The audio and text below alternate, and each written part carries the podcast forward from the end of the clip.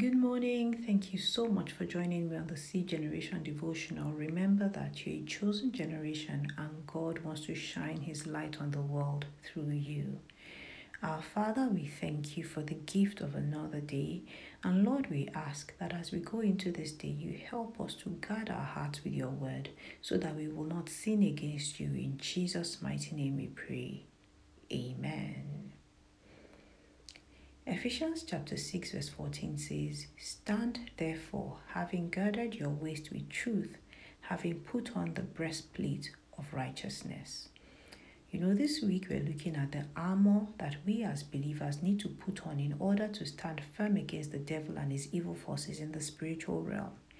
Yesterday we looked at the belt of truth, and the second piece of armor mentioned in Ephesians six is the breastplate of righteousness. If you watch movies set in medieval times with soldiers from one nation going to war with soldiers of another nation, you or you watch movies set in Bible days showing Roman soldiers, you'll notice that the soldiers always wear a breastplate. The closest to a breastplate in today's world is a bulletproof vest. So soldiers wear a breastplate or a vest that is bulletproof because it protects one of the most vital organs of the body, which is the heart. If a soldier doesn't wear his breastplate or he doesn't wear his vest that is bulletproof, he's prone to a fatal attack because a wound to the heart is instant death. So why does Paul call this piece of armor the breastplate of righteousness? It's because if we don't protect our hearts with righteousness, we open ourselves up to attack from the enemy that will make us fall into sin. And we know that living a lifestyle of sin leads to separation from God, which is death. James chapter one verse fifteen says, "When sin is full grown, it brings forth death." When we decide to live based on our own desires, and those desires make us keep falling into the devil's temptations, we make decisions that are evil and harmful, and they make us live in constant disobedience to God. Romans eight six says, "Letting your sinful nature control your mind leads to death." So how can we put on the breastplate of righteousness? We start by knowing the truth of God's word, which is why Paul started with the belt of truth.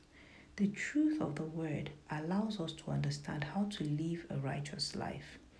When the devil comes with trials and temptations, we can base our decisions on the truth of the word, and living consistently according to the truth makes us righteous.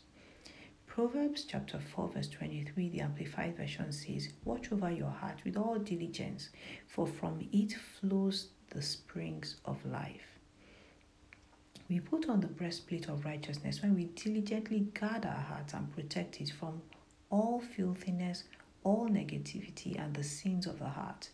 Jesus said in Matthew chapter fifteen verse nineteen, the Amplified Version, that out of the heart comes evil thoughts and plans, murders, adulteries, sexual immoralities, theft, false testimonies, slanders, verbal abuse, irreverent speech, blaspheming.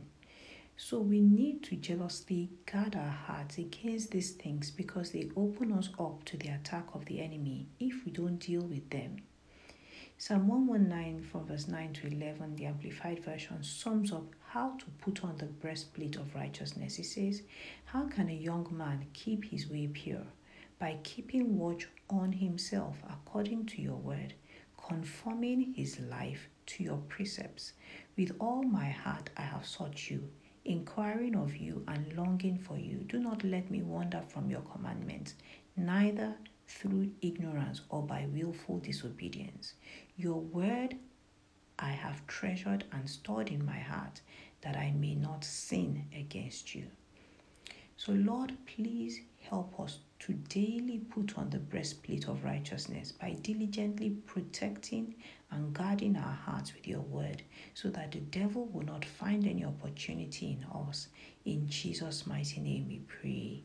Amen. I really hope you've been blessed by today's devotional, and if you have any comments, questions, prayer requests, remember that you can send a D M to C Generation Devotional on Instagram. So God bless you, and please remember to join me at our devotional again tomorrow. Have a wonderful day.